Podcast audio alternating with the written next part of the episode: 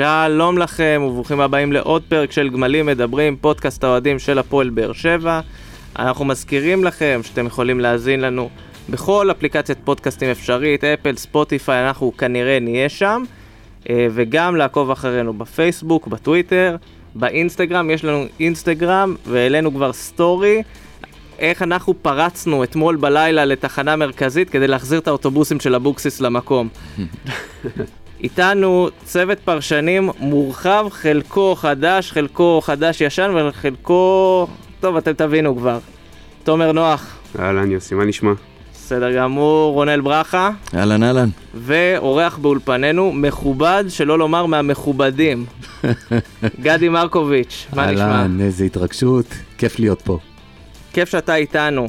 ובאופן כללי היה לנו שבוע עמוס, עוד פעם שבוע עמוס, הרבה מאוד דברים.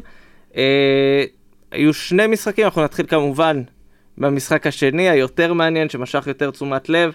אה, אנחנו מקליטים ביום חמישי, אז אתמול הפועל באר שבע מארחת את מכבי תל אביב, ושורדת יחסית, אפשר לקרוא לזה, תיקו אחת. אה, בואו נתחיל באמת בכללי, התרשמות שלכם, גדי בתור האורח, איך אתה מתרשם מהמשחק הזה? אה, אני יודע שבאופן טבעי אולי היינו אומרים שאנחנו אה, שמחים בגלל המצב היחסי של הקבוצה, אבל אני ממש לא הרגשתי שמחה אתמול. הדבר היחידי שהרגשתי שזה הנחת רווחה, הקלה, ואולי זה מה שעצוב. אני מסכים עם גדי ולא מסכים, אני חושב שאני הרגשתי שמחה. אני שמחתי, בעיקר בגלל, אה, בעיקר בגלל זה שלא, אני כל השבוע, באמת, בדרך כלל עושים מאמה יעמיק ואומרים אנחנו הולכים להפסיד וזה, אבל השבוע באמת חשבתי שאנחנו הולכים להפסיד, ופחדתי באמת מאיזושה, מאיזושהי תוצאה שבאמת תשפיל אותנו בבית, בטרנר, במקדש שלנו. ואז באמת, אז ככה שמחתי על התיקו, אה, גול שהגיע משום מקום, אבל ברוך השם שהגיע. וזהו, בכללי אני חושב שאני מאוד מרוצה, אני חושב שהשחקנים ישבו ביטחון מהתיקו הזה, ואינשאללה שנצא לדרך חדשה. איך שמחתם בתיקו, אהרון? איך שמחתם בתיקו, בדיוק. תקשיב, אני... אני קצת כמו גדי בקטע הזה, יש לי איזה משהו, לא יודע, משהו סותר בי. מצד אחד, אתה יודע, אנחנו לא, נרא, לא נראים טוב העונה. ומכבי הזאת ניצחה פעמיים את מכבי חיפה, שהיא קבוצה הרבה יותר טובה מאיתנו, ותנצח אותנו שוב כנראה ברבע גמר, ושוב בלי קשר. ארבעה ימים אחר כך. כן. והצלחנו להוציא מולם תיקו בבית. זה כאילו, זה, זאת ההרגשה, ההרגשה שהגול ש...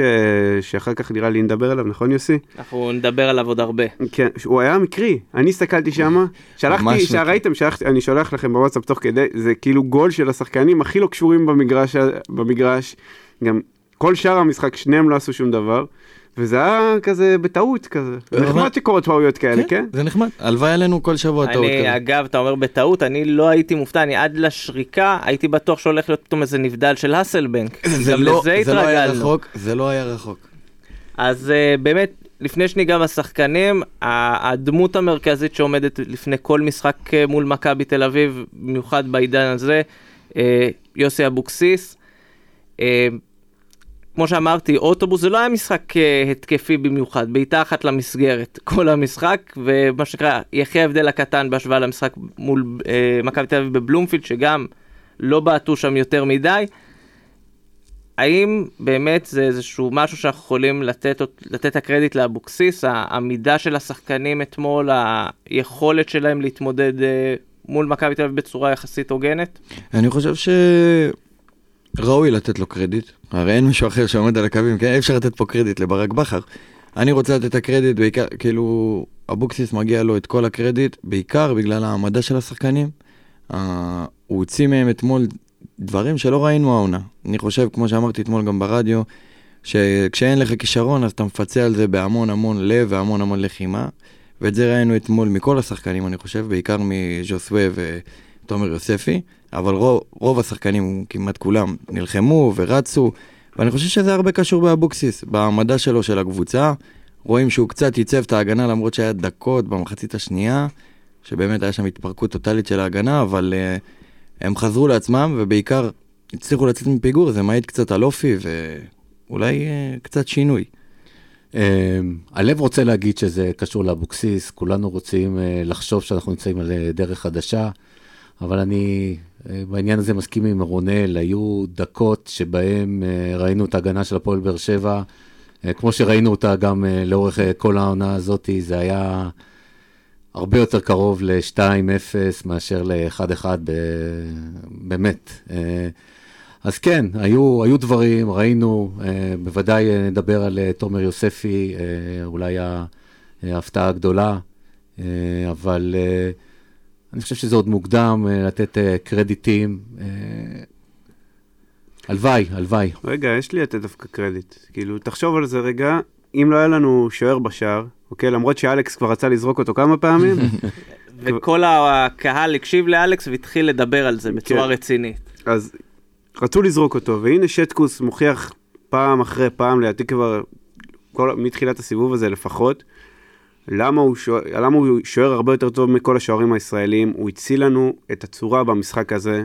שוער שמביא נקודות, הנה בבקשה, שער אנחנו לא יכולים אה, זה, לעומת זאת, בצד השני אנחנו רואים שם שיש יותר הגנה משוער, אצלנו יש יותר שוער מהגנה. זה נכון, זה נכון. אה, למרות שהוא עשה לנו איזה התקף לב קטן, נכון? אתם זוכרים? יש את האגרוף הזה בקרן היה גם. כן. שהיה כמה, יש לו, יש לו, יש. יש לשטקוס בעיקר בעיה במשחק הגובה ובשחרור הכדור להתקפה, משהו שהוא מתמהמה איתו. אני חושב ששטקוס שוער מעולה, השאלה שצריכה להישאל, זה האם, הוא, האם אנחנו צריכים שוער זר, כאילו שתופס מקום של זר, האם שוער ישראלי לא יכול להביא לך את אותן נקודות? מה שאנחנו רואים כרגע, לא. אז אנחנו צריכים להשאיר את שטקוס.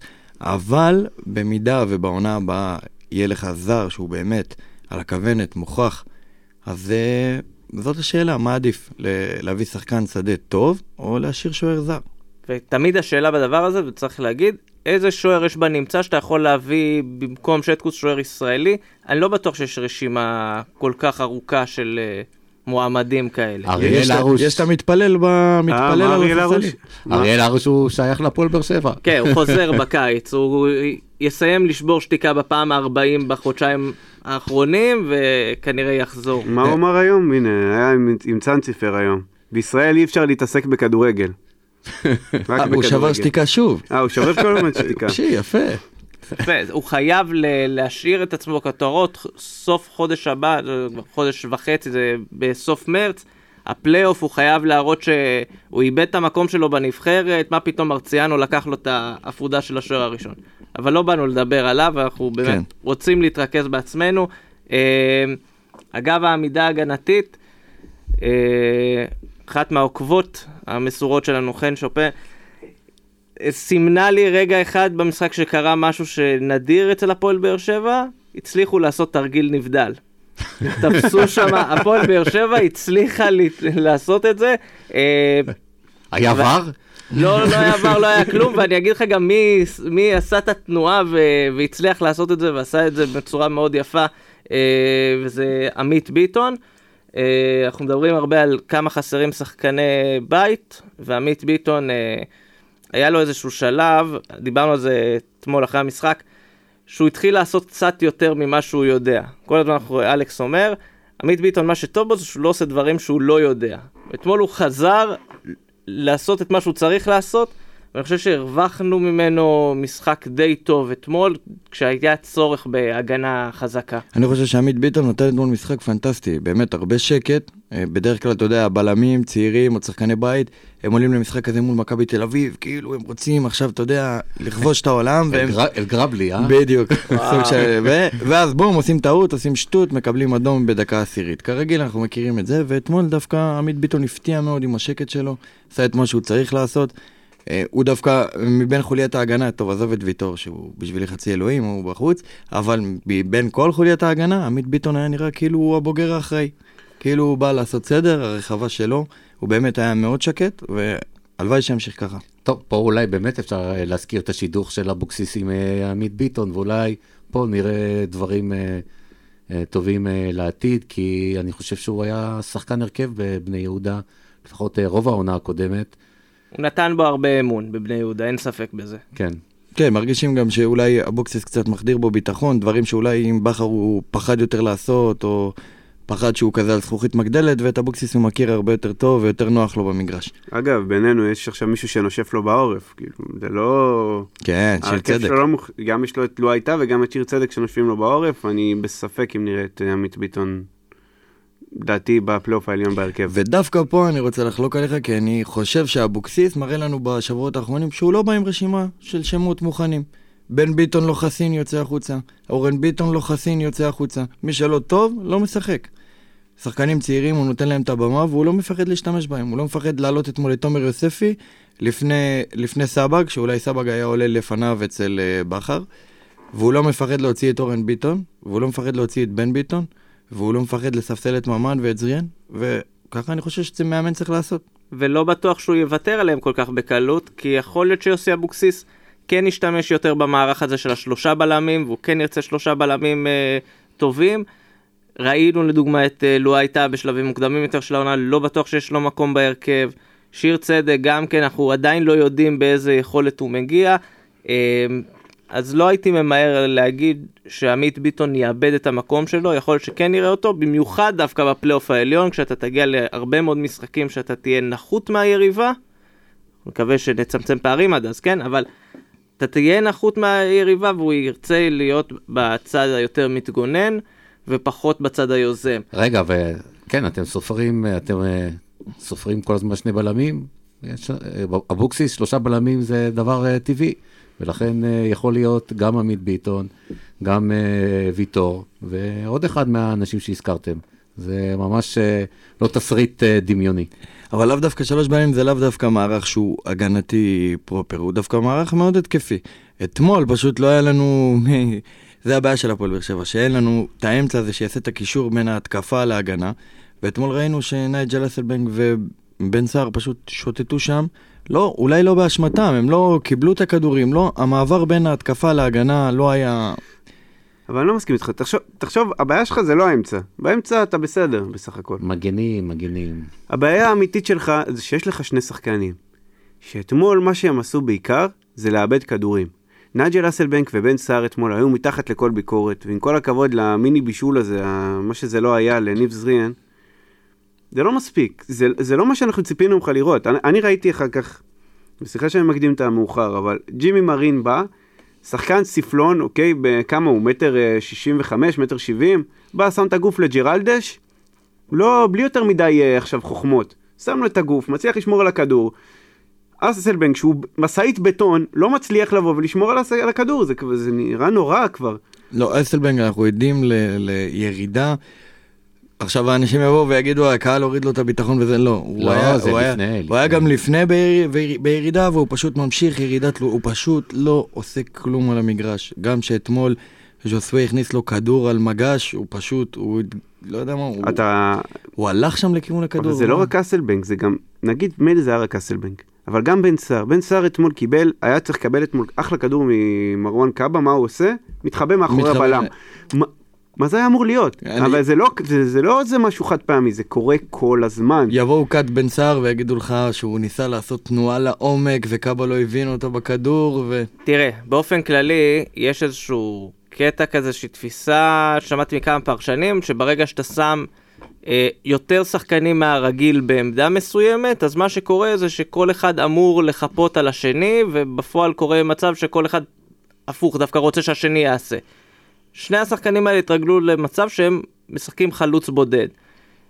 אה, אבוקסיס משנה קצת, משחק עם שניהם בתור חלוצים, ושניהם אתה רואה נכנסים אחד ברגליים של השני. היה איזשהו מקרה של אורן ביטון, בפעם, בכמה זמן שיוצא לו להעביר אה, כדור רוחב טוב, רק תעמדו כל אחד בפינה, אחד יפספס אז השני ייקח את זה, אבל לא, שניהם רצים אחד בל... לתוך השני. במחצית הראשונה. במחצית הראשונה, וזה היה נוראי לראות את זה, הם פשוט, עזוב מעבר גם לזה שהם חלשים ולא טובים, בסדר.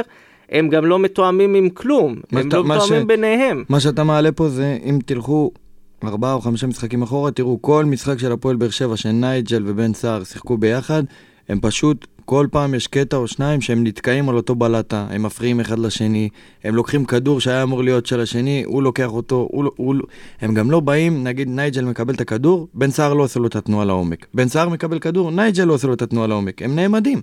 הייתי אומר לך, סבבה, אם זה לא קורה גם במשחקים שהם לא משחקים אחד עם השני. הם כל הזמן, יש להם, לדעתי שניהם שחקנים בבעיה. בן סער בבעיה, כי הוא שחקן שאיבד את היכולת המרכזית שלו, שזה המהירות, והוא אף פעם לא היה דריבליסט טוב, לדעתי גם בשנים הטובות שלו, קונוס הוא לא היה יכול לעבור. וגם תנועה עם הגב אין תמיד היה לו את המיקום ואת המהירות. המיקום נשאר, זה הוא כרגע כבר עם תשעה שערים. ולנייג'ל, אם אתה שואל אותי, אף פעם לא באמת כל כך היה את זה. אני גם כשאשחק בקריית שמונה לא כזה החזקתי ממנו. תחילת השנה כבר היה לי איזה אייפ, אייפ אליו, כי הוא באמת היה נראה טוב. והנה הוא כאילו חוזר לסורו, הוא נראה כמו שנה שעברה. מה ההבדל? הוא אפילו נראה יותר גרוע. הוא נראה יותר גרוע. יותר גרוע, משמעית. חד משמעית. זה פשוט אה, ברמת הייאוש. נשמע שברק, אה, סליחה, ברק, שאבוקסיס אה, רוצה עוד להוציא משהו משם, אבל אולי כן לא ברירה, אבל זה באמת כואב, כואב לעיניים, וגם כל שפת הגוף שלו משדרת שהוא לא איתנו מלא, הוא לא הולך הכדורים אבודים, הוא מראש מוותר עליהם. זה נותן לך כל הזמן תחושה שהוא לא איתנו, וזה באמת מבאס, אה, נייג'ל. כן, זה... עוד גם, ב, גם בתקופות שהוא עוד היה בסדר, אז הוא היה עושה דריבל או שתיים, הוא רץ לכיוון, עושה תנועות, הוא לא עושה עכשיו כלום ושום דבר, פשוט כלום על המגרש, ואני חושב שבאמת, אה, באמת, אה, הם צריכים לראות את זה בצוות המקצועי ואבוקסיס, ואולי עם כל הכבוד לו, שהוא הרכש, הוא רכש מאוד יקר, אבל uh, הגיע הזמן, אני חושב... Uh... אני חושב שאם היה, הייתה קבוצה אי שם על כדור הארץ, שהייתה מוכנה, לא, איזה לקנות אותו, של לקחת את השכר שלו, אני חושב שהקבוצה הייתה חותכת הפסדים כאן בשמחה, אבל זה לא נשמע הגיוני. לא, לא שמועות על סין, באמת. היה, היה שמועות, אבל נשארו שמועות. בוא נגיד שעכשיו זה כבר גם לא יקרה, אין סיכוי שזה יקרה. למה, עם כל הנגיף של הקורונה, זה לא כן. מרחיק שחקנים אחרים עכשיו? זה, זה... זה מרחיק את כולם, כולל השחקנים הסינים, זה מרחיק אותם מסין כרגע. Uh, טוב, בואו נחזור שנייה, כי היו עוד כמה נקודות אור. Uh, דיברנו, אמרנו שחקן בית אחד עמית ביטון, השני תומר יוספי. Uh, אנחנו זוכרים אותו בהרבה מאוד משחקים עולה מאוד מאוד אגרסיבי. אה, היה לנו את ההימור אה, ביציע, שהוא זה שיקבל את האדום התורן אה, מול מכבי תל אביב. לשמחתנו השלמנו את המשחק גם בלי אדום, אבל גם עם סוג של תגלית כזאת, שתומר יוספי יכול להיות אגרסיבי במידה הנכונה. שזה נכון, נכון. זו נקודה מצוינת, כי כשראינו אותו אגרסיבי לא במידה הנכונה, אני חושב שהוא סיים את המשחק אחרי כמה דקות נגד מכבי חיפה, אם אני לא טועה, גביע הטוטו בתחילת העונה. כן. Uh, כשהוא uh, חשב רק עם הרגל ופחות עם הראש. Uh, ואתמול זה היה נראה שהוא באמת uh, עלה uh, מפוקס, uh, מכוון, uh, מקוייל.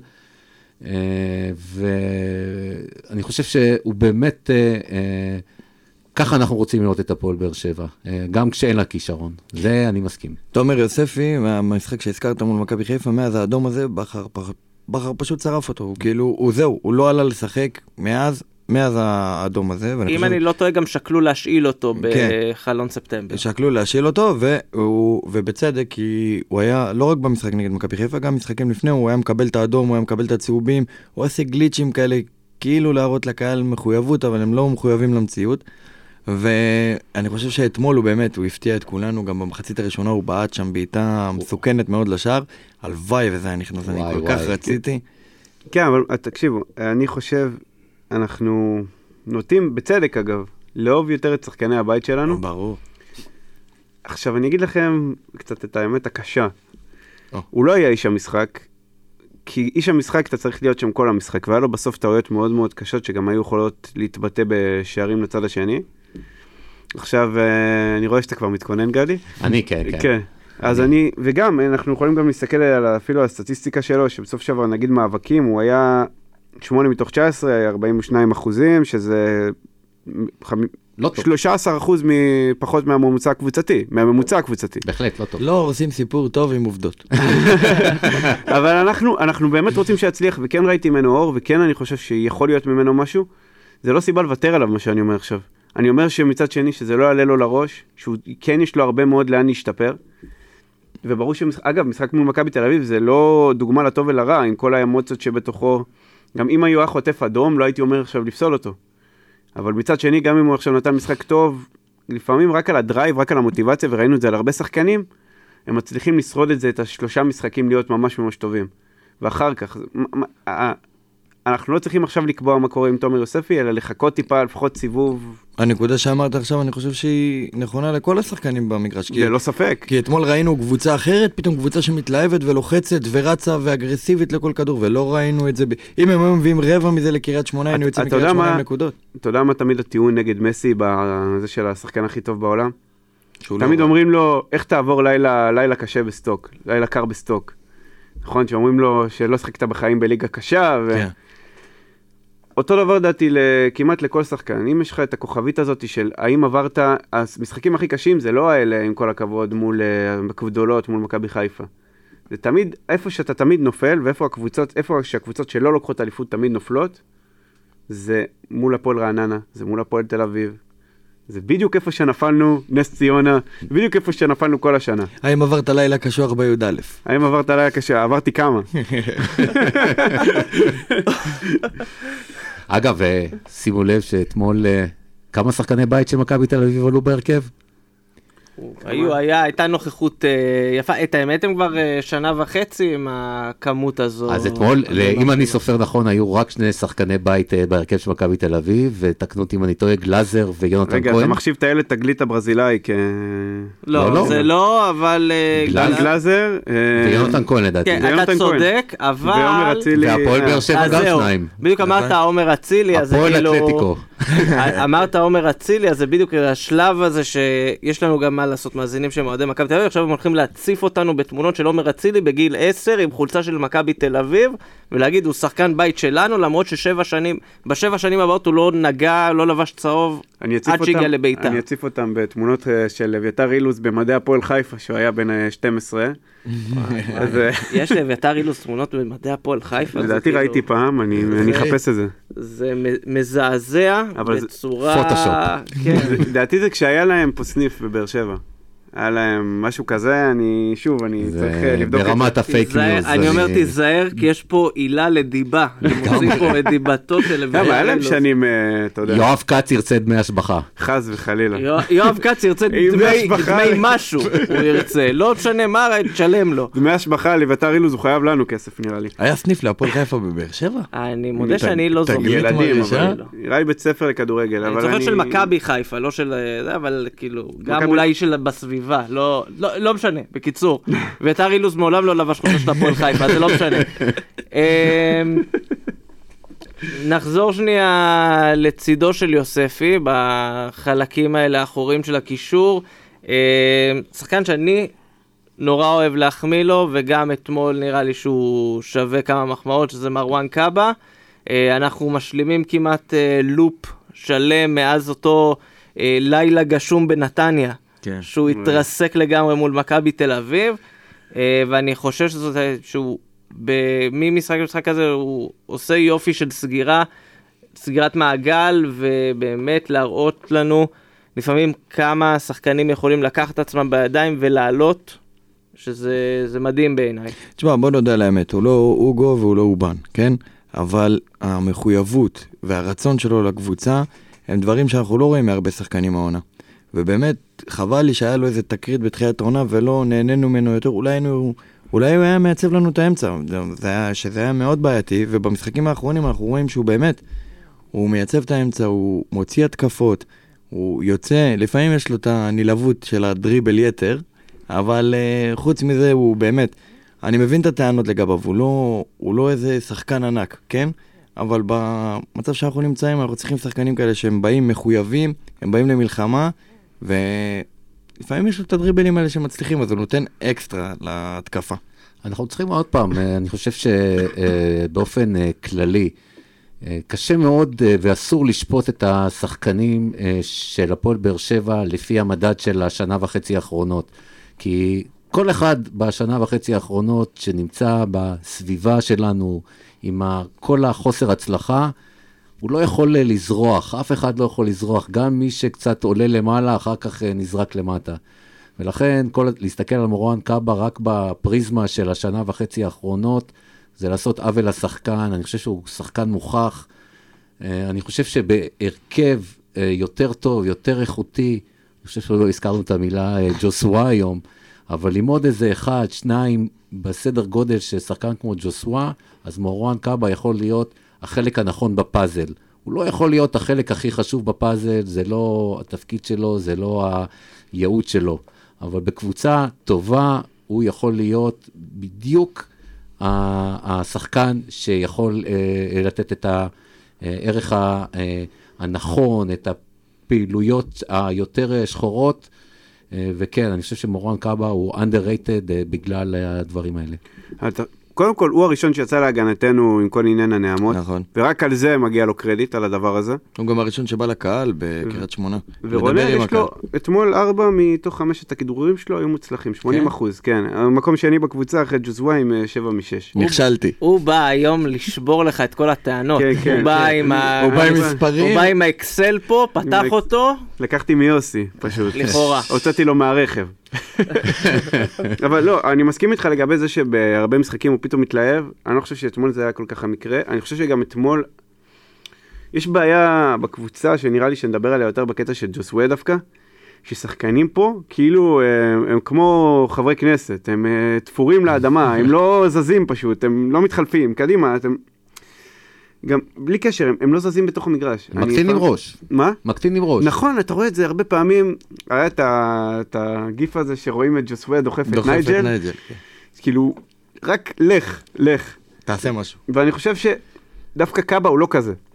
הוא כן מנסה כל הזמן לבוא, לזוז קדימה, אתמול הוא אגב שיחק. שיחק כל... עם פציעה, עלה עם זריקה, והוא גם נפצע בדקות האחרונות, ועדיין לא רוצה לרדת. הוא שיחק איזה 20 דקות בערך עם אה, מתיחה. אם אני לא טועה. כן. והוא עדיין, והוא כל הזמן זז, הוא שחק יותר קדמי מג'וזווה אתמול. כאילו, בעיקר שהיינו יותר, ב, טיפה יותר בהתגוננות, במחצית הראשונה הוא שחק יותר, מאחור, יותר קדימה מג'וזווה, כאילו הוא בא לשבור את הקו לחץ של מכבי, אבל הוא לדעתי, אני חושב שיורדים עליו כי זה קל. כן. זה פשוט קל, הוא לא שחקן בית, הוא לא מבריק במיוחד, הוא די אפור, הוא מכדרר לפעמים את עצמו סתם, הוא בועט, שהוא בועט אז הוא בועט, אתה יודע. הבעיטות היפות האלה שתמיד ליד השער, אף פעם לא בתוך השער. וככה הוא. וזוכרים ו... את המסירה הזאת בנתניה באותו לילה גשום, כן, אה, זוכרים לו את זה ולא בצדק, כמובן, אנחנו יודעים, זה יכול לקרות, זה קרה לגדולים ממנו. אוגו. גם... לא, אני חושב גם, גם היה את הסיפור הזה לפני שהוא הגיע, עם אה, כל, הס, כל הריב הזה עם מכבי תל אביב, לנו הגיע מכבי תל אביב והפועל באר שבע, וזה יצר סביבו מין איזה הייפ כזה, כאילו הולך להגיע לא, שחקן. באופן, באופן כללי זה נכון, יצר ענק, הייפ. זה עשה לו, זה עשה לו רע. באופן נכון, כללי זה יצר הייפ, כי הוא כאילו מגיע ליגיונר מחו"ל, ועם ה... זה אחרי שהוא העיף את באר שבע בליגת כן. האלופות, אז זה הרבה מאוד הוסיף, הוסיף, הוסיף עליו משקל, אז בחצי עונה הראשונה באמת. כאילו לא הרגשת את זה, כי הפועל באר שבע כבר הייתה משייטת קדימה. חנן ממן. כן, אה, ואז באמת, מה שגדי אמר, העונה וחצי האחרונה, אני לא שופט אותו, אני לא אומר כאילו לפי העונה וחצי האחרונה הוא טוב לא טוב. זה לא הנקודה שלי, הנקודה החשובה שלי היא להגיד שגם במקום הזה שאתה מגיע מאוד מאוד למטה, יש לו את האופי הזה להרים את עצמו, להגיד אוקיי, היה לי משחק לא טוב, ואנחנו רואים ממנו הרבה מאוד מאז. ורק על זה באמת מגיע לו הרבה מאוד קרדיט, מה שהרבה שחקנים אחרים לא עושים, לצערנו. אה, למרות החוליה האחורית המאוד מאוד מעובה של אה, יוסי אבוקסיס אתמול, שחקן אחד בעיניי הוא כבר אה, הולך ונראה לי שובר גם כן שיאים שליליים של עצמו, וזה בעיניי לפחות אורן ביטון. אמ, שאורן ביטון אתמול זה כבר הגיע אחרי השער, אני אומר, אוקיי, הייתה טעות של שער, בסדר, אבל היה לו איזה כמה דקות אחר כך של פשוט היעלמות לגמרי. אמ, וזה משהו שאני חושב שאבוקסיס גם אה, הגיב מאוד מהר, כבר באיזה שלב התייאש, אמר, טוב, אין לי ברירה, אני עושה חילוף, וכאילו ויתר על בלם שם, העיקר להוריד אותו. כאילו, זה משהו שהוא... אתה זוכר, אמרתי באחד הפודקאסטים שאורן ביטון הוא רוח רפאים בהגנה, אבל הוא טוב לנו מבחינה התקפית, כי הוא נותן את הבישולים, הוא נותן את המספרים, ואז שראינו שהוא לא שיחק והוא חזר, הוא פתאום הביא בישולים והביא קצת רוח רעננה להתקפה. במשחק נגד אשדוד, נכון. אבל, אנחנו כבר כמה משחקים עדים לאורן ביטון, רוח רפאים גם בהתקפה וגם בהגנה, ואני אומר, רוחות רפאים צריכות לשבת על הספסל, הן לא צריכות לשחק. השאלה היא, עוד פעם, ראינו את שון גולדברג משחק משהו כמו 25 דקות נראה לי, בעמדה הזו. השאלה אם שון גולדברג אה, לא. עושה עבודה יותר טובה. חד משמעית לא, אבל אה, זה, זה מה יש, כאילו, אין לנו משהו אחר. לא, כי אני אומר ככה, יכול להיות שבאמת אה, אורן ביטון לא מספיק טוב. השאלה היא אם לוותר עליו ולשים את שון גולדברג לא יכול לגרום יותר צרות. יכול. יכול, יכול מאוד להיות כי שניהם באותה רמה, אתה, אתה, אתה תשים את אורן ביטון והוא יעשה את הטעויות ואז תגיד למה לא שמו את שון גולדברג, תשים את שון גולדברג והוא יעשה את אותן טעויות, תגיד למה לא שמו את אורן ביטון וזה כאילו לופ שאנחנו לא נצא ממנו. כן, ועוד פעם, בשיטה של שלושת הבלמים, אתה לא חייב לשים uh, מגן שמאלי, uh, כן, ואתה יכול לשים uh, אפילו עם uh, שחקן כמו uh, ניב זריאן, תומר יוספי. ג'ימי מרין. Uh, אז אני אומר, האופציות האלה נפתחות, ואני מודה שכמו שאמרתם, יש פה דיסוננס. מצד אחד, אורן ביטון הצליח, לפחות בחלק מהעונה, בתחילת העונה, להביא מספר בישולים. אני חושב שבמשחק, תקנו אותי אם אני טועה, נגד הפועל חדרה, שניצחנו 3-0 נכון, בבית, נכון, הוא נכון. נתן שם הופעת... שני, אה, שער ושני בישולים או משהו כזה. שני בישולים, בלי שער. כן, אבל... כמעט שלושה, אם אה, סיסא אז לא היה גונב לו את הגול העצמי של ביטון. אבל אם אני לא טועה ותומר יבוא עכשיו לנגח אותי, יש לו שלושה בישולים כל העונה. אם אני לא טועה. הוא כן, הוא פחות או יותר מאז המשחק מול חדרה, תציץ לא, בנתונים. לא, הוא לא עשה יותר מדי דברים. כאילו, גם אם עכשיו אתה תגלה שזה ארבעה או חמישה. לא, עזוב, אני, אני... מלבד המשחק מול uh, חדרה, לא היו לו עוד משחקים uh, שהם ראויים. אני מבין גם מה אתה אומר, גם אתמול היה כמה פעמים, ג'וזווה כן חיפש אותו. אנחנו, כל התוכנית, כאילו, נראה לי אנחנו פשוט מדברים, ג'וזווה זה עמוד התווך של הקבוצה. כן, אני, אתה, רוחו מסביב. אם תשים לב, כן. הוא לא מופיע, אני כבר לא מכניס אותו לליינאפ, כי הוא איכשהו יעלה תמיד, זה כבר נהיה כל כך מובן מאליו.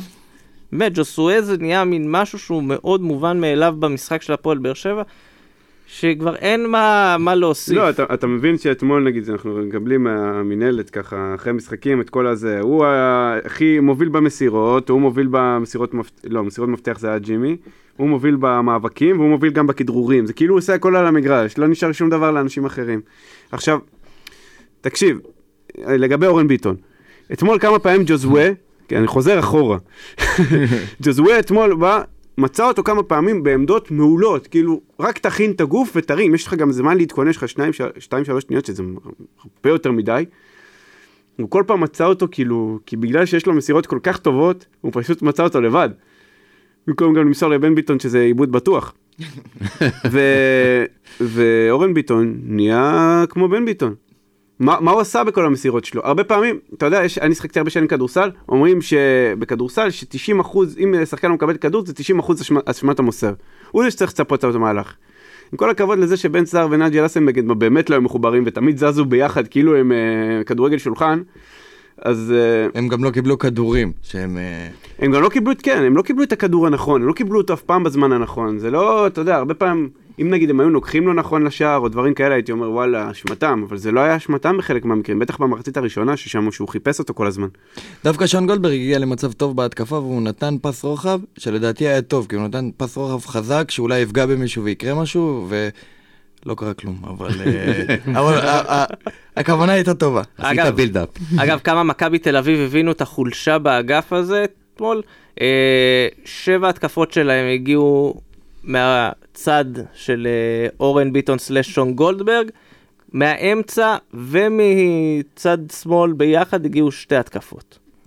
כלומר, הם ממש, 70% מההתקפות שלהם הגיעו מהאגף הזה, וזה חולשה, וראינו את זה גם אחרי השאר, הם פשוט הפעילו מכבש, זה היה רצף של מהלכים שנראו אותו דבר.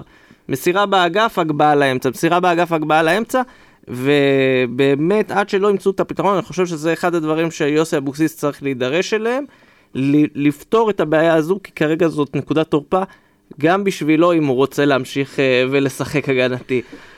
אפשר מילה על ג'זווה, כי אני לא הייתי פה הרבה זמן ואני חייב להגיד את זה. לך על זה.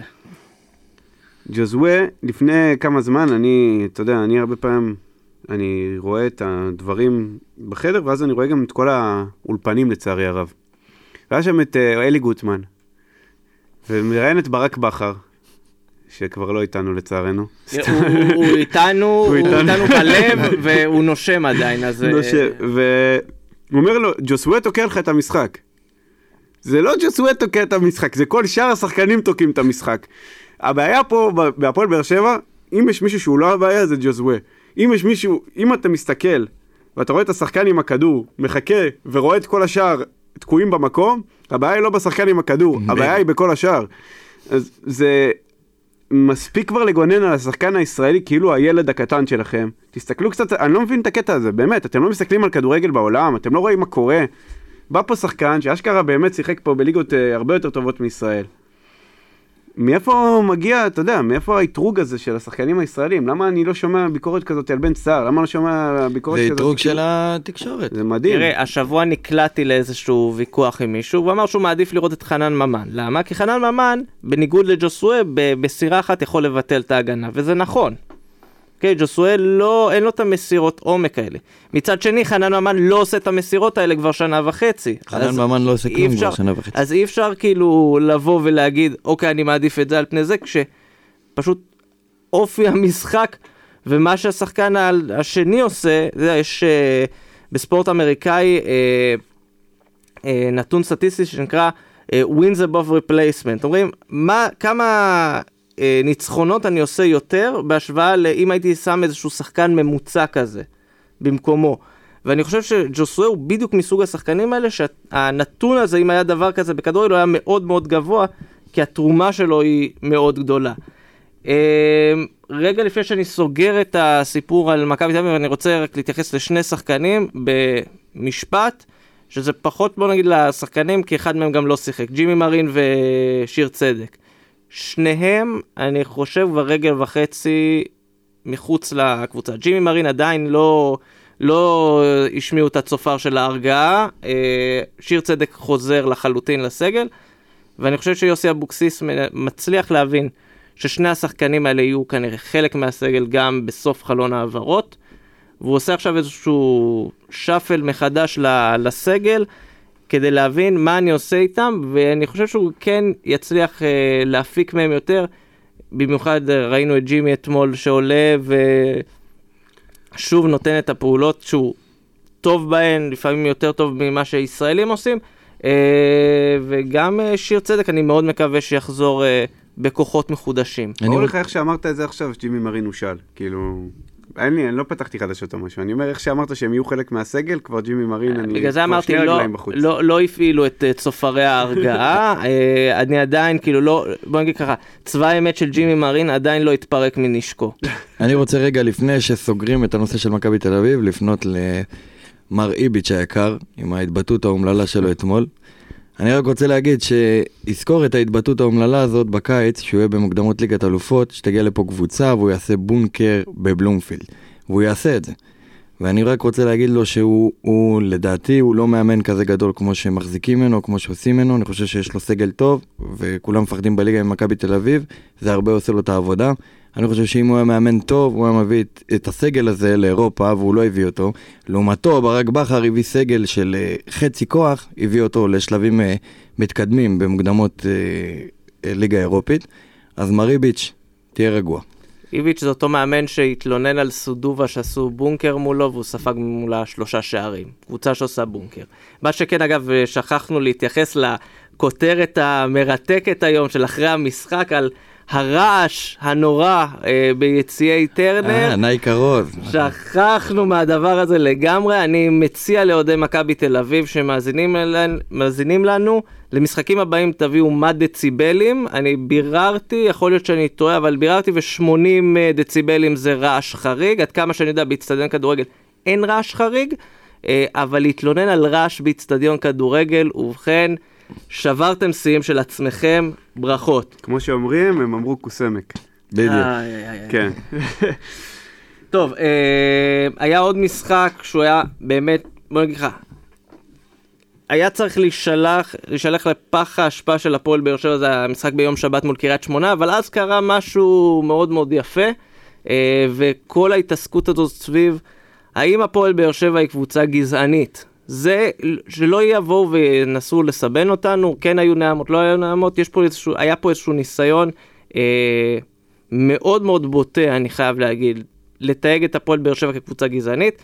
אני יכול לקבל את דוח המשקיף, שטען שהיו 20 אוהדים שנאמו, את זה אני יכול לקבל. כלומר, אנחנו רואים שזה כנראה איזושהי קבוצה קטנה, משהו נקודתי. אני לא יכול לקבל את הדיווחים על 150, 200 אוהדים שנאמו כשבקושי היו 200 ביציע. אני לא יכול לקבל את זה שלוקחים סרטון, עורכים אותו, עושים לו אני לא יודע פי כמה הגבירו שם את הווליום כדי שאולי ישמעו נהמות, ואני גם בקושי שמעתי את זה, ועוד הרבה אנשים אמרו לי שהם בקושי שומעים שם משהו. זה היה פשוט משהו מזעזע בעיניי, וכמו שאמרתי גם אתמול אחרי המשחק, יש קבוצות כנראה שיותר נוח לעשות מולם קמפיין כזה, ויש קבוצות שאפשר אה, להחליק להן את הקריאות הגזעניות. אני חושב שבנושא הזה של הנעמות כבר uh, דיברנו ודשנו, אני חושב ש... אני גם אמרתי את זה אתמול בשידור, אני חושב שבעיקר עשו מזה רעש גדול, כי השופט דאג שיעשו מזה רעש גדול ולא מהפדיחה שלו, זו דעתי, אני לא יודע, יכול להיות שהיא תלושה מהמציאות. אבל uh, כמו שראינו גם בסרטון, שומעים שריקות בוז, ככה נשמעים, ככה נשמע קהל ששורק בוז ולא קהל שנואם. אני לא ראיתי שם, אה, במיוחד שאלונה הייתה שם, ואלונה אומרת שלא. אז אני בוחר להאמין לצד הזה של הקהל, ואני גם רוצה פה לציין לטובה את השחקנים של הפועל באר שבע, שנעמדו לצד, ה, לצד הקבוצה, והמפתיע שביניהם זה חאתם עבד אל חמיד, שהוא בכלל לא פה והוא בסלטיק, ועדיין דאג להעלות פוסט, שקהל של הפועל באר שבע הוא קהל מדהים ולא קהל גזעני. אז התקשורת יכולה עד מחר לחפש את הסיפור הבא, לא על הגב שלנו. אני חושב ש... אה, באמת אפשר להוריד מהפרק את העניין הזה של אה, הפועל באר שבע, קהל גזעני. אה, אפשר לספור קבוצות אחרות שבהן יציע שלם או קהל שלם שר שירים עם ניחוח גזעני, לאומי או פוגעני. זה לא קרה בהפועל באר שבע, לא נגד קריית שמונה ולא מעולם. אבל אני כן רוצה להתייחס פנימית בינינו, אצלנו כאן. לפחות אני במשחקי חוץ וגם בתקופה שישבתי בדרומי, כן, יש רפי שכל שהם אה, פשוט נהנים מסיבה כזאת או אחרת לנהום. אני אפילו לא רוצה להגיד אם זה גזענות או לא גזענות, זה בכלל לא מעניין אותי. הם פשוט פוגעים בקבוצה. אנשים בודדים, אה, ואני חושב שאותם צריך אה, להקיא מאיתנו, כי זה פשוט פוגע בקבוצה, אנחנו רואים את זה, זה פוגע אה, גם תדמיתית. זה גם עלול לפגוע מקצועית וגם כספית, וזה פשוט, אנחנו לא צריכים אותם, אנחנו צריכים ליצור את הדרך, ואולי גם לפנות למי שמוסמך על החוק, אני לא בטוח שמי שמצפה מאלונה ברקת לטפל בכל אחד ואחד שנואם, אה, לטפל בו אישית. זה לא חוקי לעשות את הצעקות האלה. פשוט לטפל בהם ככה שהם לא יהיו איתנו. לא, יש פה, וזה מתקשר גם לסיפור עם הקהל. יש פה משטרה שאוהבת לעשות את העבודה שלה. נכון. זאת בדיוק הבעיה במדינה, ב, בעולם הכדורגל היום הישראלי. יש פה uh, משטרה שבאה להחתים ארגון אוהדים על חוזה דרקוני. מה זאת אומרת? פשוט תעשו את העבודה שלכם. אתם רוצים למצוא רימוני עשן, תמצאו אותם. אתם רוצים למצוא uh, uh, אנשים שנואמים, תמצאו אותם. זה התפקיד שלכם. יש מצלמות, יש מה שאתם רוצים. יש את כל האמצעים הדרושים. אתם לא רוצים לעשות את העבודה שלכם, בסדר גמור. למה שהם יעשו אותה אם אה, ההתאחדות מגבה אותם? עכשיו ההתאחדות... נבוא, נבוא, נעניש את הקבוצה ונסגור את הסיפור. עכשיו, אה, אה, הגברים מהמינהלת באו פה לתפוס באמת תחת על הקבוצה הזאת. פוסט מרגש, באמת מרגש, של מנכ"ל המינהלת. אני לא ראיתי אותם מגנים ככה קבוצות אחרות. זה לא פעם ראשונה שאני שומע נעמות, אני מסכים עם גדי. אמרתי, אם זה היה עכשיו מטפל בכל הנעמות בארץ, אם זה היה רגע עכשיו מכונן כזה, שהיה אפשר להגיד מכאן והלאה, באמת כל פעם שזה יהיה, יפסיקו את המשחק, גם זה בן אדם אחד, גם זה שניים, וטפלו בבעיה הזאת מהשורש, אני אומר, וואלה, אני מוכן לקחת את הקורבן הזה, אני באמת נגד גזענות, ואני חושב שזה, אם זה פוגע בשחקן אחד, זה לא שווה את זה. גם אם הוא שחקן יריב. כי זה לא, כדורגל זה לא הקטע. אבל זה לא, זה לא מה שקורה הרי. אנחנו לא, לא באו לטפל פה באלימות מהשורש או בגזענות מהשורש. באו למצוא שעיר לעזאזל, זה כל מה שבאו לעשות. כי הם תקשורת, ובסופו של דבר הם צריכים לייצר כותרות. זה לא אפילו, זה לא התקשורת, זה לא התקשורת, זה השופט. זה השופט או המשקיף, מי שזה לא, ש... מי זה היה שהפסיק את המשחק? שלומי אה, בן אברהם. שלומי בן אברהם השופט אברהם. ודאוד סוי למשקיף. למרות שהמשקיף של בועטים את הגזענות אמר שהוא היה ביציע ולא שמה. אבל לא אין סמכות, כאילו, זה מה שכן, דיברת על התגובות של המינהלת. בכלל, קודם כל המינהלת, אני חייב להגיד, לפני, במשחק מול מכבי תל אביב בשנה שעברה, שהתעכב בגלל אה, החולצה, עפודת השוער. שהתעכב בעשר דקות, הם הוציאו הודעה שדיברו על אה, מקרה שביזה את הכדורגל הישראלי. אני יכול לשלוף לכם שני מקרים שאני זוכר שאפילו לא זכו לתגובה מהם. אחד זה השירי שואה של אה, הפועל תל אביב שנה שעברה בדרבי, מה שהם קיבלו זה, אנחנו מבקשים מראשי שתי הקבוצות לפעול כדי למגר את התופעה הזו. לא ביזה, זה לא ביזה, והיה משחק השנה, מכבי חיפה, מכבי תל אביב, חצי שעה בגלל קונפטי שלא הצליחו לפנות מהמגרש, זה גם לא ביזה את הכדורגל הישראלי. אבל ככה זה כשאתה מעסיק דובר שברוב הזמן מתעסק בקידום עצמי של ספר שהוא כתב בכלל על משהו אחר, והמינהלת עצמה מתעסקת בהכל חוץ מבלקדם את הכדורגל הישראלי. אבל אה, בסדר, את, ביק- את הביקורות שלנו על המינהלת השמענו יותר מפעם אחת. אה, לא, משחק ביום רביעי, משחק, אה, אתה יודע, הפועל באר שבע מכבי תל אביב, זה לא מבזה את הכדורגל הישראלי. משחק רביעי. ביום רביעי שהוקדם ממחזור שמתקיים ביום שבת, ודיברנו על זה שהוא מתקי... לא יתקיים בשבת או בראשון, כי צריך לתת מרווח למכבי תל אביב כדי שתשחק את המשחק הבא שלה ביום שני, ולמה היא חייבת לשחק ביום שני? כי אז לא יהיה משחקים לטוטו. אתה זוכר חשוב. מתי, גדי, אתה פה נראה לי האוהד הכי ותיק. אתה זוכר מתי פעם אחרונה שיחקנו שני משחקים ביום רביעי, שבוע אחרי שבוע, בזה, באמצע שבוע אפילו? ניתן אפילו את שלישי, ככה בשביל הכיף. אני לא זוכר דבר כזה. אתה יודע מה? אני רוצה לאתגר את גדי במשהו יותר פשוט. גדי, מתי בפעם האחרונה הפועל באר שבע שיחקה משחק ביום שבת בצהריים? בבית. בבית. וואי וואי וואי, אני חושב שלפני ששמו לנו את העמודים בווסרמיל. אני באמת לא זוכר, זה הלוואי על... וואי, תאר לעצמך משחק, שבת, בשעה שלוש, איזה כיף. לא, שבת בצהריים, אני חושב המשחק האחרון שאני זוכר. המשחקים- בווסרמיל- יש את המשחקי garbage time בסוף העונה. כן, בסוף. העונה? בווסרמיל. לא, אבל- לא, חיפה. זה כבר חם אז.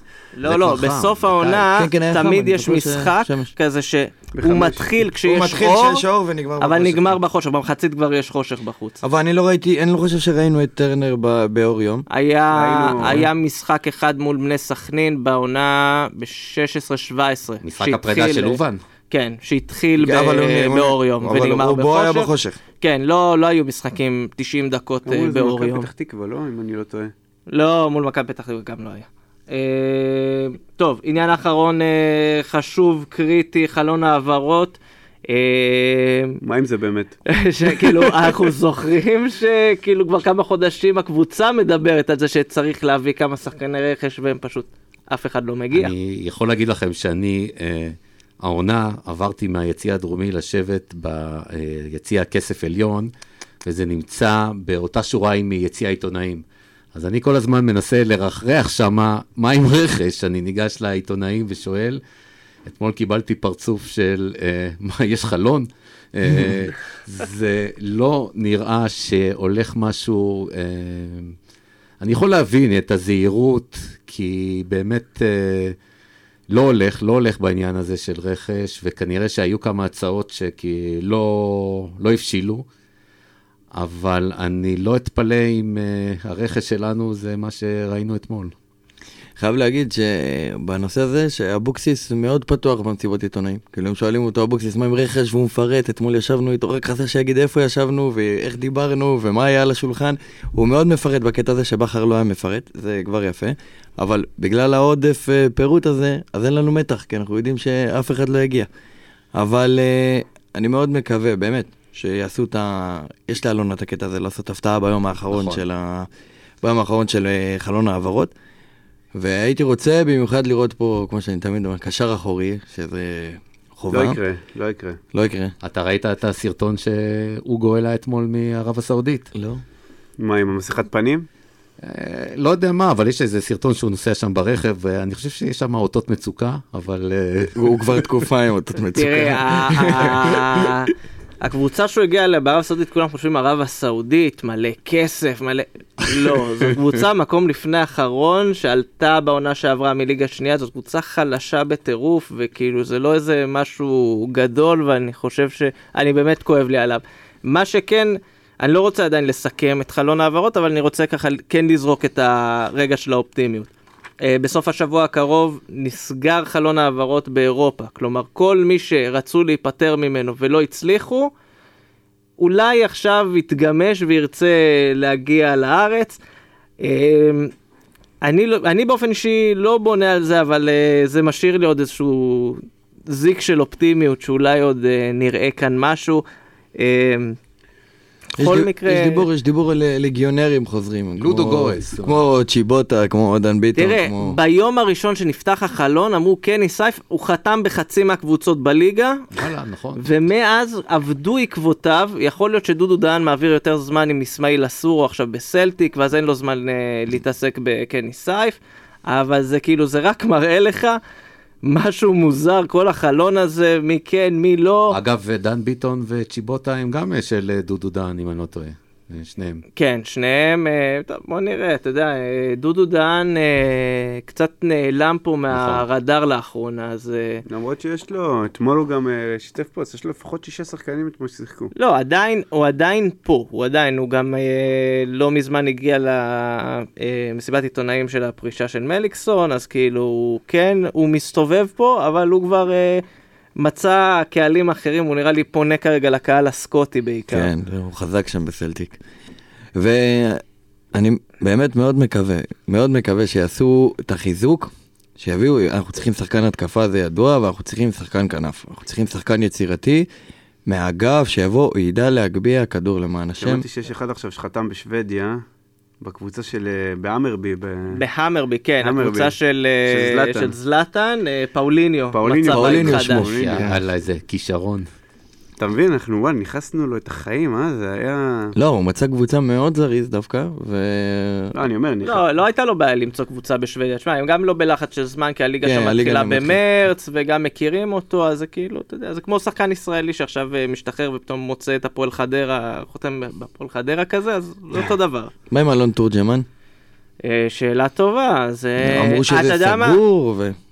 אלון תורג'מן זה מסוג השמות שבוא נגיד זה ייסגר אחרי הסיום של החלון האירופי כי דיברו על זה שהאופציה השנייה שלו זה, זה אה, לעבור לברוצלב בפולין ויכול להיות שאוסטריה ווינה מעדיפה את ההצעה שלהם כי הם גם מוכנים לשלם כסף אבל אם זה לא יסתדר איתם אז אה, יכול להיות יכול להיות. נקווה. כן, טוב, אה, נדבר בקצרה על אה, מה שכן, אה, כבר דיברנו עליו אה, מקודם. יום רביעי, שוב פעם, שוב פעם נתניה, שוב פעם בחוץ, אה, ככה... breaking מהיום. כן. חן עזרא חתם בנתניה. כן, איזה כיף. אה... אז הוא יהיה פה לבחירות. אז הוא יהיה פה, יהיה פה גם, ל... הוא גם, טוב לו לחזור טיפה לבאר שבע. כי הוא ישאל את שיר צדק מה קורה עם הכולל, כאילו הכל בסדר. הכל, זה... כן, הם פיצלו כוחות, אבל uh, האמת, uh, לא, לא מסוג האקסים שהתגעגעתי אליהם, אני חייב להגיד. חן עזרא, חד משמעית לא התגעגעתי אליו, אני, אם יש משהו שאני לוקח מהתקופה שלו בקפריסין, זה את הרעיון לפני שלושה חודשים, שהוא אומר, בקפריסין אין דעות קדומות, ובדיוק בגלל שאין דעות קדומות, ראו מה הוא שווה, והוא לא שיחק יותר מדי.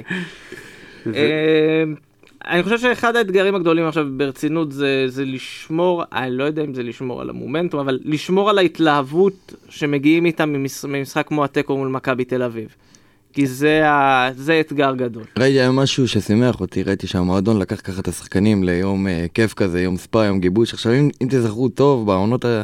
בעונה הראשונה של האליפות הם היו עושים את זה אחרי כל ניצחון כזה או כל איזה משחק טוב, היו לוקחים את כל השחקנים. חמי יואב. לחמי יואב או לאקווה שם ליד, והם היו עושים יום כיף כזה, יום גיבוש. והיה להם את כל הארוחות האלה ואת הערבי כיף, ואני חושב שזה חלק מאוד חשוב בקבוצה לגבש את החדר הלבשה, שיהיה שמח. הפנים של דודו גורש אה, דודו גורש היה לו פנים זורחות בסוף השנה, העור שלו היה חלק. לא, אבל עכשיו, הם היו עושים גם ערבי גיבוש וערבים במסעדות, את המסעדות שישאיר בחוץ, שייקח אותם לספא קצת, קצת באולינג. אפשר לוותר על מסעדות, החצר של לואי איתה יכולה לארח הרבה מאוד אנשים. אה, השאלה היא כמה באמת אה, נתניה, אתה יודע, אחרי מה שהיה בגביע וראינו שזה הלך מאוד מאוד קשה. אה, עד כמה אפשר אה, לשחזר ואפילו לעשות את זה קצת יותר, אה, עם קצת פחות אה, דפיקות לב. גם הפעם אני לא חושב שזה ילך כל כך פשוט. לא חושב שבכלל שהולך להיות משחק פשוט. יהיה משחק מאוד קשה שם, במיוחד אחרי שניצחנו אותם בגביע, הם רוצים לבוא והקהל שלהם מאוד, אה, קהל שלהם לא ידוע בחיבתו אלינו, כן? גם אנחנו לא אותו, אבל אה, טריפולטאים יבואו בהמוניהם, והם יבואו לעשות לנו בלאגן. לא יכול להיות אה, משחק פשוט לפועל באר שבע, כי במקרה הטוב אתה לא חוטף שער, ולהבקיע, אז אה, אנחנו, על כל שער של הפועל באר שבע, אנחנו פותחים אה, תוכנית נפרדת. פשוט, אנחנו לא, משחק ההתקפה שלנו, דיברנו על זה כאן, אתה לא, אתה, אתה עולה למגרש, אתה לא אומר, בוא נ- נתחיל טוב ונעלה ליתרון 2-0. זה דמיוני. לדעתי אנחנו אולי אחת ההתקפות הכי גרועות בליגה מול אחת ההגנות הכי גרועות בליגה, וזה הולך להיות פשוט, אני רואה איך זה הולך להיות קטסטרופה כל העניין הזה. משחק, אני חושב שצריך לשמור על משמעת במשחק הזה. כי מאוד קל להתפזר במשחקים האלה, שנתניה טיפה ייתנו את הכדור כמו שהם יודעים. חושב שהיה לנו שחקנים טובים כמו מליקסון, שבאמת יכולים לעשות עם זה משהו, נכון. אז היינו חוגגים עליהם. ודני עמוס תמיד, אה, אני השוער הכי טוב בארץ וחוטף שישייה. הלוואי שיתראיין, הלוואי. כן. אגב, אני חושב שבאמת אה, פעם אחרונה שראינו את הפועל באר שבע עושה משחק טוב, אה, שיצאתי מהמגרש ואמרתי, היה משחק אה, מהנה, זה היה בסיבוב הקודם נגד מכבי נתניה, שאחרי שהפסדנו ב- למכבי תל אביב, באנו למשחק בית, וזה נגמר רק 2-0. אני חושב שהיה כמות אדירה של החמצות אחר כך. אה, ואני חושב שאמרנו גם שנתניה קבוצה מאוד מאוד חלשה באותה הזדמנות. אה, כן, זה נכון, מכבי נתניה אה, זו קבוצה שאפשר להפקיע נגדה, אפשר להגיע להזדמנויות נגדה. יש לה בלמים מאוד מאוד איטיים, ראינו את זה גם בגביע, את שני השערים שהגיעו מהתקפות. סוג של מתפרצות כאלה שהבלם רודף אחרי השחקן שלנו. אה, איך זה- קוראים לבלם שלהם? התמה שלהם, כן. לא, לא, לא, לא אויבך, אויבך, זה. שהם הביאו, לא, יש את אויבך והם הביאו עוד אחד, גלוברט, משהו כזה. גולדברט, לא, שוחרר. הוא שוחרר. זהו, התמה של העניים הזה, הוא... באמת, כאילו, הם, נראה לי שהם בנו עליו יותר מדי, והם פשוט משלמים על זה את המחיר. אז אני חושב שבאמת, עם הכנה טובה אולי, ולתת לנתניה קצת לצאת קדימה, אה, המתפרצות נגד נתניה, זה, אני חושב שזה הדבר הכי מוכח אה, ובטוח שאפשר אה, לעשות, אבל שוב, זה תלוי בהרבה מאוד דברים ובמשחק הקבוצתי של הפועל באר שבע. ואנחנו רק אה, נקווה לטוב. זה מה שנשאר לנו.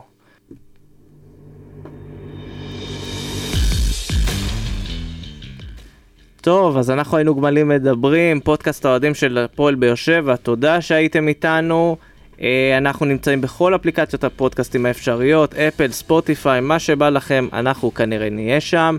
אה, תעקבו אחרינו, פייסבוק, טוויטר, אינסטגרם. אנחנו כבר באינסטגרם מעלים אה, לקראת סוף השבוע, הכנו סנדוויצ'ים טריפוליטאים, משהו משהו. יש לנו את אלכס עושה אתגרים בטיקטוק או עדיין לא? אנחנו, זה, זה עוד יגיע, אנחנו עובדים על זה. אה, אנחנו רוצים להודות לכל מי שהיה איתנו היום. תומר נוח, תודה. תודה לך. רונל ברכה, תודה, תודה. גדי מרקוביץ', נהנינו. היחידי שראה חמש אליפויות בעיניים שלו, בשר חי. חברים, תודה לכם. ניצח אותנו. ורק בשורות טובות.